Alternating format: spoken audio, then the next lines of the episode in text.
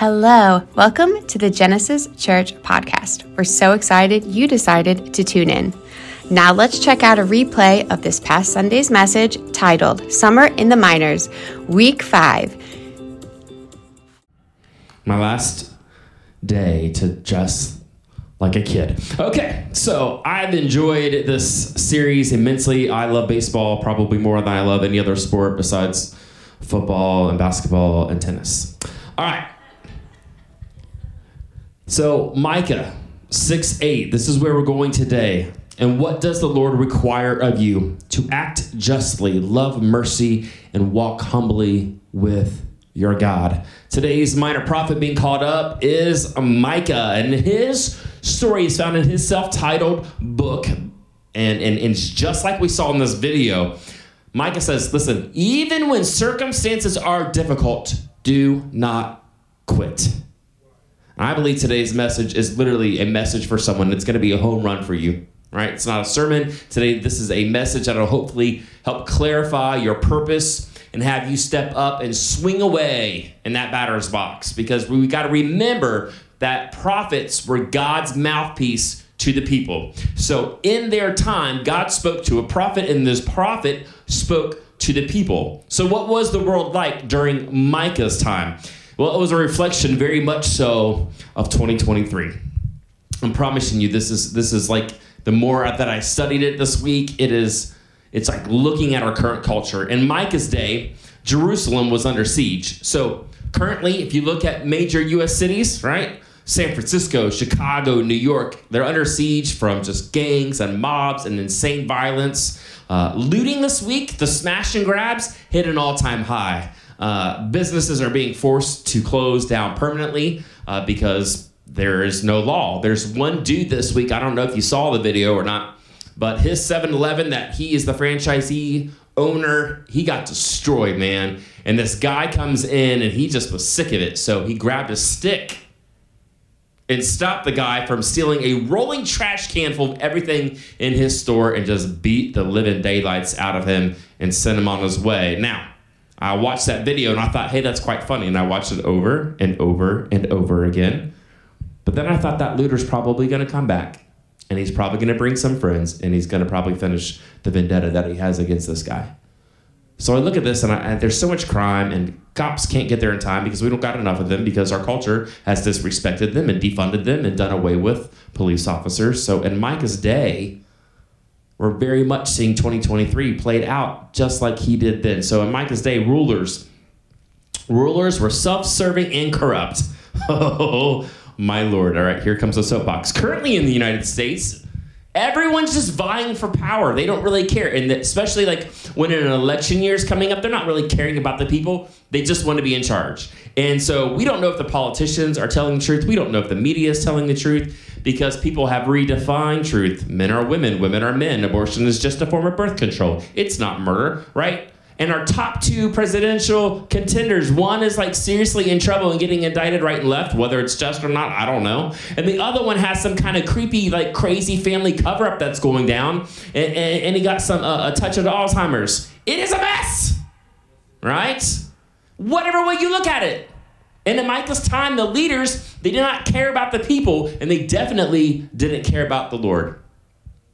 Currently in our day, man, laws are forgotten. Truth has become relative. In Micah's day, people began to actually forsake the Lord like their leaders. They were quitting on Jehovah God.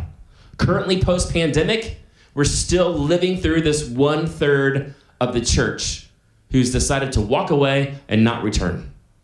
This church before 2020 was triple the size. And we're seeing a slow return. So, I mean, it's good, but like that breaks my heart. And you know what the generation that's getting caught on fire for the Lord? College. They're the ones seeking God's face, but their parents have all quit. So as Micah's time really looks like our time. And if people didn't care then this minor prophet's book is warning us. If we do not humble ourselves, if we do not seek the Lord, if we do not pray for healing, then guess what? We're going to end up in the exact same mess that their culture was dealing with. And we are going to turn out just like Micah's time. And I don't want to be that. Church, I'm saying today's the time. I'm telling you, this is a pivotal point in history in which we as believers have to take a stand. It's time to show up to church. It's time to invest into relationship with God and relationship with others and relationship with God's people. This is the time where we are to give love and give love away like relentlessly, more than you ever have in your entire life. It has to be priority. He has to be priority. This church, your church people have to become priority. Do not quit. Do not succumb to the culture. Do not turn on the Lord. You keep showing up. You keep experiencing the renewing and awesome power of God, the Holy Spirit-filled presence of God that has been so permanent and so relevant and so prevalent today. I'm telling you, start serving, start giving. If you're doing it already, would you please find some passion for why you were doing already what you're doing. Get excited about what you're giving. Get excited about how you're serving, because you are the one that is actually changing the culture. What you are doing is not obligatory. It is praiseworthy. And so keep loving, even when people do not love you back, even when people blast you and rip you and make fun of you in Jesus' name, for Jesus' name. Do not quit. You keep pushing forward, and we can begin to build a new and better culture by exhibiting the love and by practicing the love of Jesus Christ. Now here's where Micah steps in, and this depressing scenario that I've laid out for you gets a flip. Everybody say hope. See, that's what I love about the Word of God. Like, he might be saying, like, this is the reality. Here's a reality check. But he's always promising that with him, doing things the right way, choosing righteousness, the narrow path, will always bring for us hope. Micah says, from a small backwoods kind of place called Bethlehem, a leader is going to arise. Micah is the one that prophesies that a leader is going to establish a ministry, a kingdom of peace, a kingdom, a place of justice, and a place of mercy. The kingdom that Micah prophesied is not some kind of afterlife, heaven type kind of thing. He says, no. The kingdom of this world, someone is showing up, and he is going to show up, and he will be for all people. He says, and while we're waiting, you don't just sit by idly. You don't just sit and wait for leaders of this kingdom to appear. He said, instead, demonstrate the characteristic of this kingdom in your everyday life. You prepare for his coming. Now I say the same to you. If you have not opened your eyes lately, Christ is returning soon.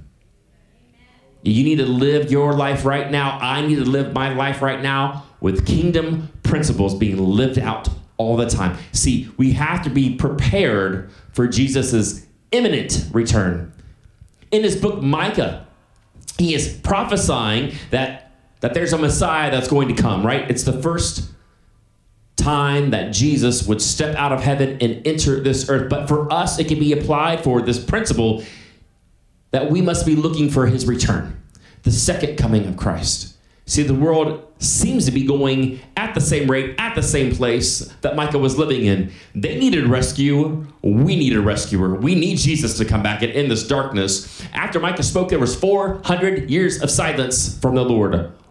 Nothing to his people. And then, bam, Jesus showed up.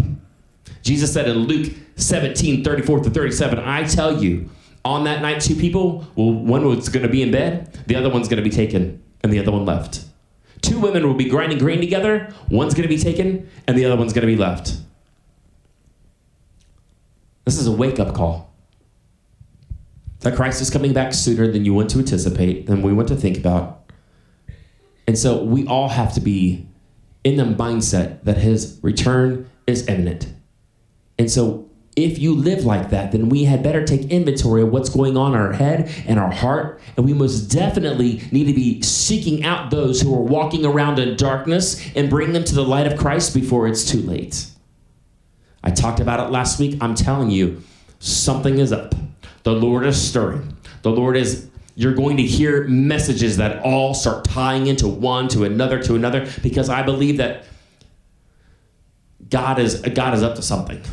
and he's calling us to revival. But how do you even deal with that in this day and age? Like, how do we get people to even listen to the message? Because I believe that Micah has something to say about that for us today. I think there's a key to that in chapter 6, starting at verse 8. Here's how we do this. You want to get a hold of the culture? You act justly. You stand for truth. There's nothing wrong with standing for truth. There is only one truth, and it is the Word of God. It's not my truth. It's not their truth. It's not your truth. It is the truth. And he says, you love mercy. You stand up for compassion.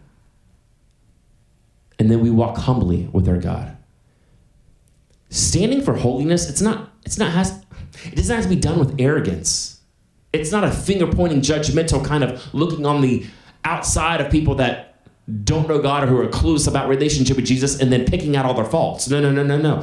Jesus did not come into the world to point fingers and to judge it, but he came to the world to save it. So that should be our intention. Is anybody sensing that God is saying something in the last few weeks?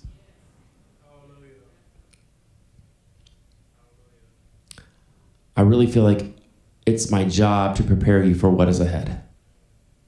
There's something new happening. And I'm prepping you to move you along with me to the next series that starts next week. It's called Outreach, Community, City, World.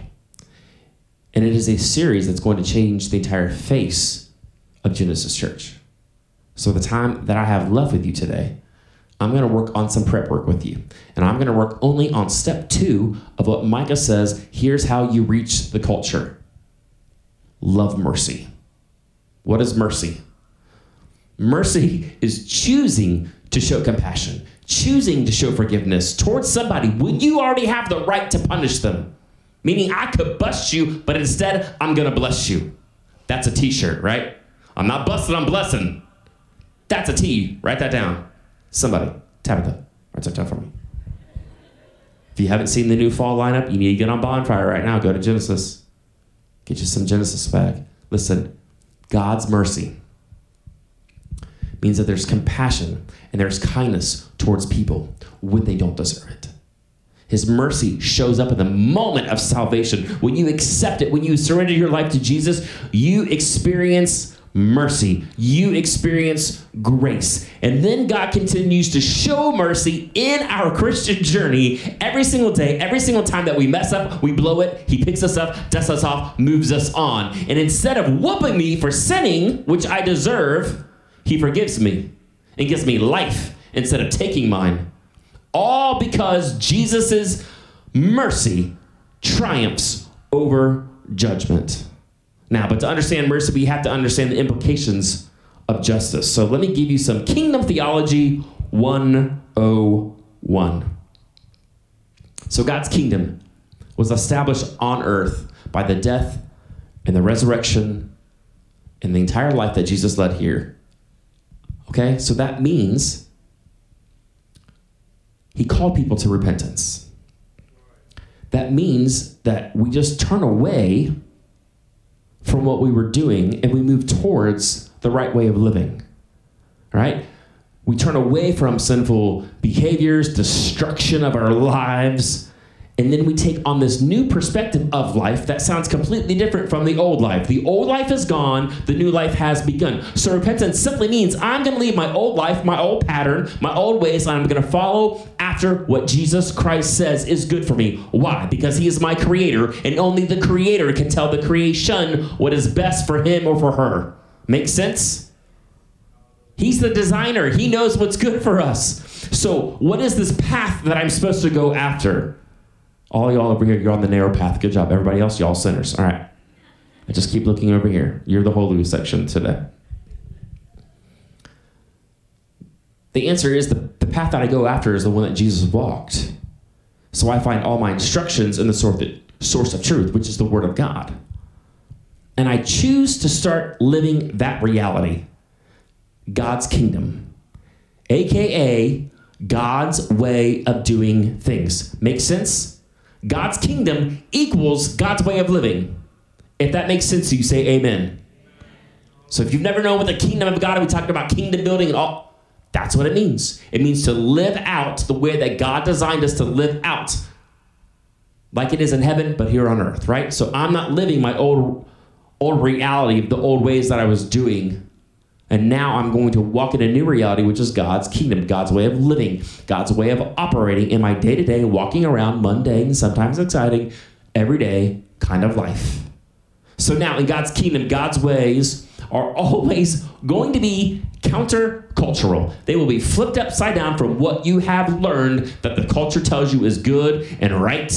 So if you look very often, kingdom living is the exact opposite of what you're going to see on social media or in the news or in movies or streaming on Netflix, right? For example, God's kingdom is based on mercy and the grace of the cross. But the world says, you've screwed up, I cancel you. You're dead meat. Burn it all to the ground. Dumpster fire, right? That is not how God operates. Let me show you. If you are a believer, you first experienced God's mercy when you accepted him into your life and experienced salvation. How?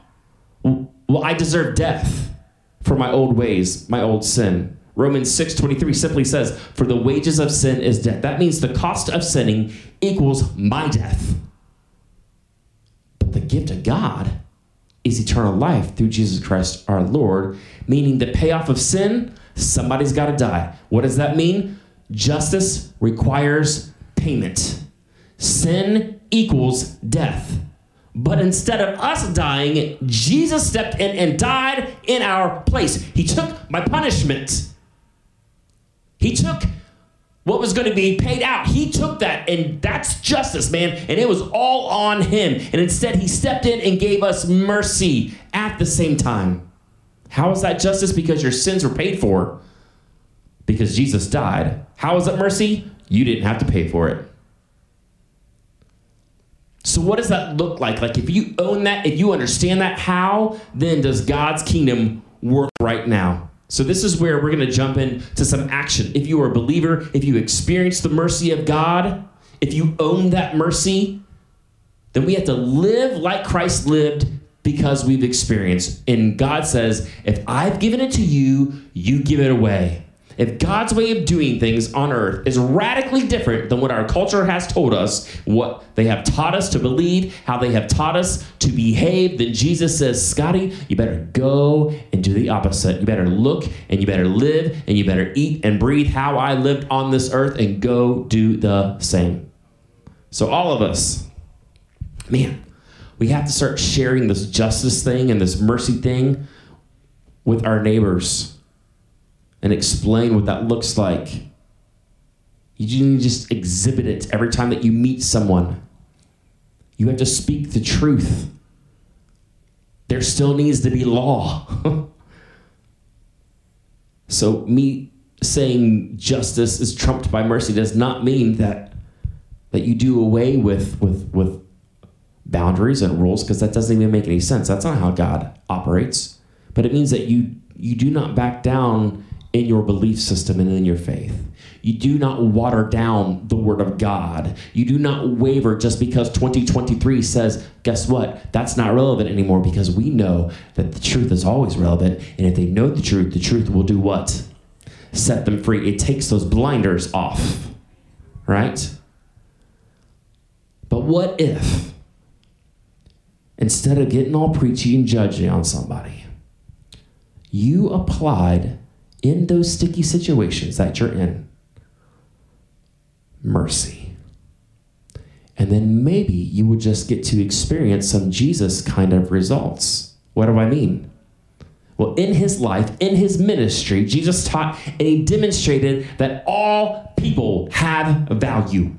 Everybody has value. Everybody has purpose. All people are loved by God. Jesus touched the sick. He went to places that nobody else would go to.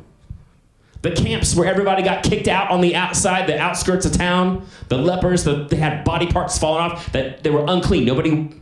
That's who Jesus would go. He would go to the gross places and lay hands on people, forgive them, heal them. He associated himself with women who struggled at the time for rights in the culture. Jesus did not care. He straight up had conversations with them. He connected with them all the time. He allowed them to become part of his ministry. Listen, if it wasn't for the women financially supporting the ministry of Jesus Christ, it would not have been. Jesus broke down the artificial barriers, too, that were created by these religious leaders. Jesus included people like the Samaritans, the Gentiles, the non-chosen people, the non-Jews, the ones who are not considered to be the chosen people of God, even though he was the Jewish Messiah. Jesus did not care. He came for all the world. So he went after people who worshiped other gods. He went after people who were breathing and drinking the Kool-Aid of culture. For Jesus, there was no us versus them mentality. There was only them who needed him. And we need to adopt that same kind of thinking. Are you hearing me, church? Do you see the parallel? We're living in a day where everybody has been pitted up against each other, right? And Jesus said, that's not how you're supposed to operate. That's not how you're supposed to look at people and talk to people and love people. That's not how God's kingdom functions. Jesus did not create the us versus them culture. Jesus wants you to reach out to those corrupted, those out drawing and drinking in the culture. That's what he says is the right kind of kingdom mentality. We can't say, hey, don't associate with those people. They hate God. Or don't talk to that group. They don't like Jesus. If we do that, do you realize that you're missing out on the calling that we talked about that is on every single one of you in this room? That's on me as well. What did Jesus come to do? He came to do what? Seek and save the lost. Somebody listen in row number 2. That's what happens when you sit up front. All right. And then you never talk to them because we're like, well, they're different than me or they don't think like I do. And then guess what? Then you never bridge the gap of reaching that particular person or that particular group who doesn't know the truth. God went after all people. So should we. Jesus' death and resurrection was meant for every single person. The Gospel of John says it so beautifully in John 3:16-17. For God so loved the world that he gave his one and only Son, that whoever, anybody that believes in him is not going to perish, not going to die, but she will have everlasting life, eternal life. For God did not send his Son into this world to condemn the world, but to save the world through him. My friend, love mercy. Love mercy over demanding justice for someone else's sin. So what does it mean to truly love by showing mercy instead of demanding justice? Well, we have to explore what God's word says, and we're going to see what loving mercy is all about. So he is the one that created mercy. This is his concept. This is his idea. You read about it in the book of Lamentations, and this is what it says. The faithful love of the Lord never ends. God's love is never going to quit. It's never going to run out. It's never going to drop off a cliff. It never ends. And his mercies never cease. Thank you, Lord.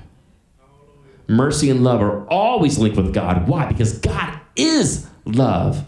God declared his love for us, and nothing is ever going to change his love for us. It is God's decision to love you.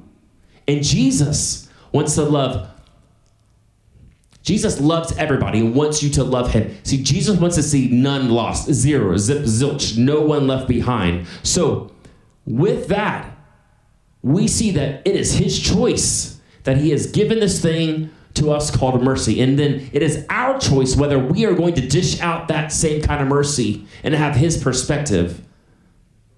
Let me give you an example. How many of y'all have kids? All right, that's a lot. As a parent, when they get older, you're going to have to keep choosing to love them. Oh, teenagers. Are mine in the room? Yes. No, they are not. Okay, sweet. So they're going to test your will. They're going to test your patience. They're going to test your ability to not drop the hammer on them 100% of the time. They're sweet now, right? We love our kids, right? But you still got to discipline them. If you never face discipline or consequences, you're never going to understand what mercy is at all, will you? Right? But we give our kids mercy a lot. They don't think so, but we do. Because they do the dumbest, most irritating, irresponsible kind of stuff on planet Earth, right? And we as parents, we can lock every single one of you teenagers in your room and never see the light of day, just shove a piece of bread under the door. We're gonna back over your car and reverse and go forward, reverse and go forward. But instead we love you. And we give you a break instead of breaking you in half. So before Bill Cosby was a sicko pervert, good lead-in from your pastor, right? I loved The Cosby Show. Heathcliff Huxtable was like the ultimate coolest TV dad. I grew up with him, and I loved him because Theo, Denise, they were all screw-ups, especially Theo. He would do the dumbest stuff, and then Cliff would look at him and give him these eyes. And he would say, boy, you better get a job to pay for that, right? Many times, we want to shake our kids. We want to scream and say, you're going to get a job to pay for that, right? But we choose to love you kids even when you were so unbelievably difficult. Like when you wreck the car because you're sneaking out at night. I didn't do that. I don't know what you're talking about. But parents have to choose to love you. And you're going to get a job to pay for that, right? But eventually we let you drive again. We find out what secret social apps are installed on your phone that you're not allowed to have, that you have kind of jailbroke yourself through the parent protections. And we see your stupid leaks on the internet. We choose to love you. We could take your life, but we let you keep it instead, right? When you mouth off and you disrespect people and you have not been raised ever to talk to anybody like that, much less adults, we choose to love you. We choose not to go to jail because we're not going to prison shake you. Listen, love is a decision. Love is a choice. Love is not a feeling. Although feelings go along with love, that's not love. Love and mercy, they go hand in hand. And we choose to love someone with mercy. That means when they don't deserve it, we apply grace and mercy and forgiveness and kindness, even though sometimes they're just rotten. There are people in your life. There are family members who have burned you. There are coworkers who have wronged you. There are spouses who have damaged you. But there is also a God, if you are a believer, who lives on the very inside of you. And he says, I have forgiven you, so you go and forgive them. Show them kindness instead of hate. Give them respect instead of retaliating. God's love was shown in the life and the death and the resurrection of his boy, Jesus. And he gave his kid up for you. We didn't deserve that. And just like a parent, God also demonstrates his love for us by providing the truth of his word, our daily bread, all that you ever need every day, the food, the clothing, the job, the shelter, all the blessings that you have in life comes down from the Father of lights. So all of this, out of just his fatherly love for you, it all goes back to his divine goodness and mercy. So here's the crux of it all. Even though we rebelled against God, God still loves us. So he wants you to love rebellious people like that. Your friends, your kids, your family, your strangers. Paul writes in his letter to Romans, but God shows his love for us, that while we were still sinners, while we were the God haters, while we were the ones walking around in dark, while we were the ones rebelling against everything that he had written, saying, this is the boundary, this is the protection for your life, and we blew it off and said, nope, my way's better. He says, no. Even though you are in that right now, I still died for you, whether you would ever want me back.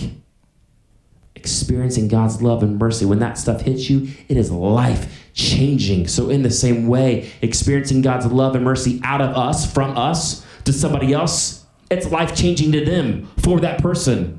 It helps them see God. Your mouthpiece is not only the representation of what the Lord says, but everything that you do, how you respond, how you love, how you act, how you give, how you serve, how you love, how you show mercy, all shines back on him. So how have you shown mercy this week to someone who did not deserve it? Think about it. Have you done that? Some of you can't because you're like, well, they don't deserve it, Pastor Scott. I can't show loving mercy the way that they're acting. You don't see what they're tweeting about me. You don't see how this group's trying to rewrite history. You don't see how no one over here is standing up for this injustice. You don't hear how they're talking about my president. You don't see how they disrespect my race or my appearance. You don't see how they mock my disability. You don't see how those kids bully my kid. You don't see how she stabbed me in the back. You don't see how church people scarred me. You don't see. Hear me. You can find sin and hate and fault everywhere. But God still says, choose love, choose mercy. Why? Because we didn't deserve the mercy of the cross, did we? But God gave it to us. And if we are kingdom-minded and we are kingdom people, then we are to live like Jesus said to live, his way. So that means that we've got to do what Jesus did. So I'm calling out to you like Micah called out to the people in his time. And here's what I want you to hear. Live with principles of the kingdom that are not of this world. Romans 12:2 tells you that you've got to every single day get in the Word of God and let it flip the script in your mind. That it needs to rewrite what has been told to you and thrown at you 24/7 from your phone, pinging, going off. Because it's not the truth. The Word of God says, do not conform any longer to the patterns of this world, but be transformed by the renewing of your mind. If you were not renewing your mind, you're not going to understand grace and mercy because you're going to blow off what Jesus Christ has done for you on the cross. It'll be just story instead of the way that you live. But we are called to live to spread love. We are called to live to foster unity. We are called to live every day showing compassion, showing mercy to others, even when that person or even when that group doesn't deserve it. And that's a monumental, huge kind of task to ask. So how do I even start? I'm going to give you three short things. And if you're going to take notes, write furiously because I'm wrapping up and I'm wrapping up fast. Practical steps. How do I do this? How do I live my life when God says, hey, love mercy? Don't just kind of like hear it, understand it. And he says, jump in it, both feet. Get it all over you. Love that mercy. How do you do that? One, you start small. That's it. Start small. You do not have to fly to Chicago and get in between the two gangs and get people to stop shooting each other. But it might require you to step out of your comfort zone and you got to figure out how to talk to your friend again who you've cut off because their politics just drive you insane. You've cut people out of your life because they watch CNN or they listen to Fox News. Oh my gosh, get a grip. Reconnect with the person. Just stop talking about politics. You start small. You send a text to somebody that you've been avoiding. Start small. Go give that homeless dude a large fry and a Coke from Mickey D's on the corner. Start small. Talk to the person with green hair in your office that is nothing like you. Start small. Help your kids clean their room so that they can start off the school year fresh, even though you've yelled at them all summer long to clean up their gunk. Mercy. My point is that there are these opportunities that are all around you guys. And it doesn't have to be this huge thing that shakes the earth, but I'm telling you, it might shake the earth for somebody else.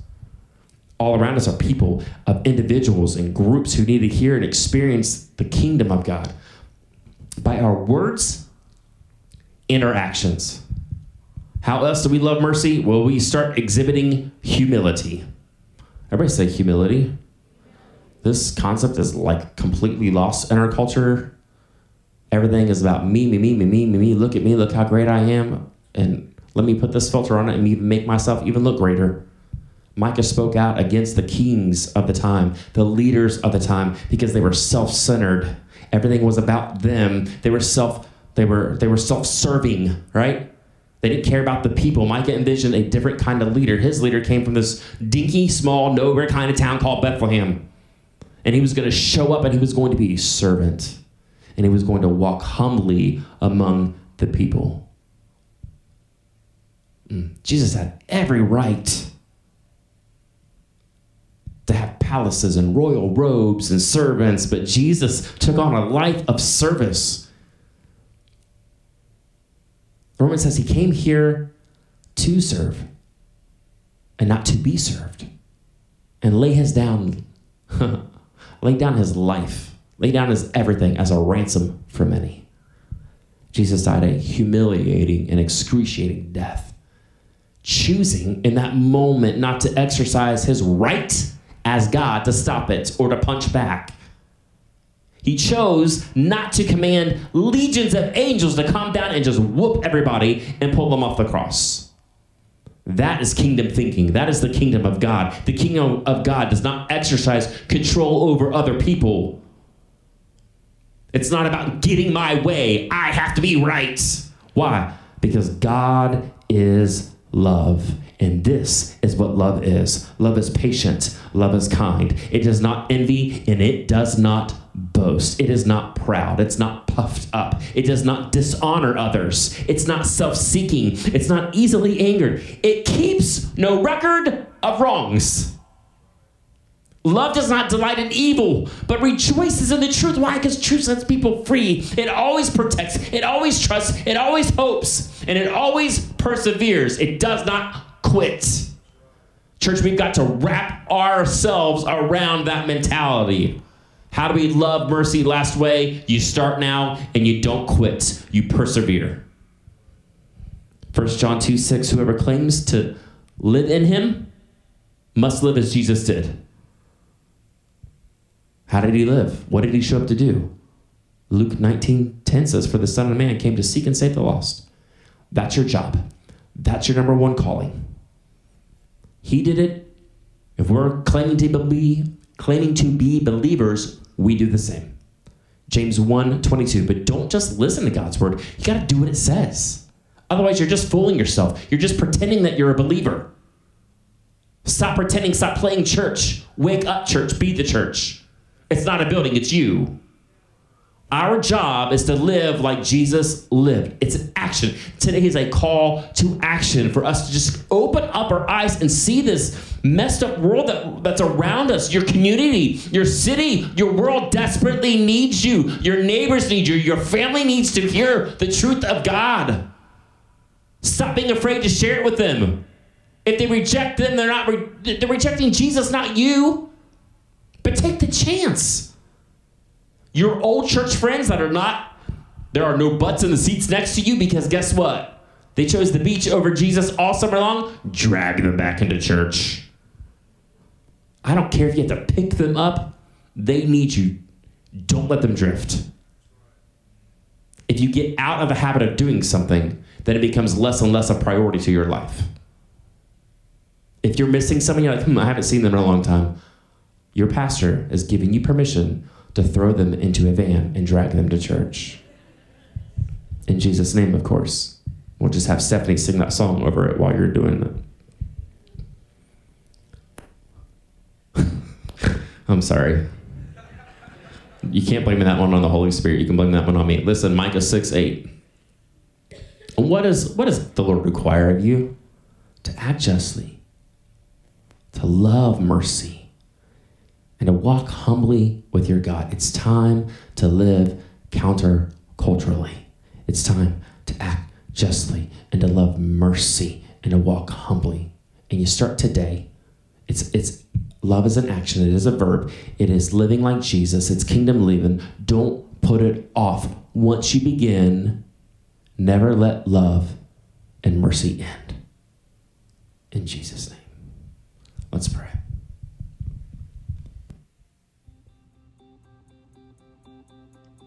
Thank you for joining us here at the Genesis Church Podcast. Remember, you can join us every Sunday online at 9:29 on all social media platforms. You can also join us in person at 4070 Mission Road right here in Tallahassee. Our Sunday experiences are at 9:29 a.m. and 11:01 a.m. Have a great day, and remember, know Christ and make him known.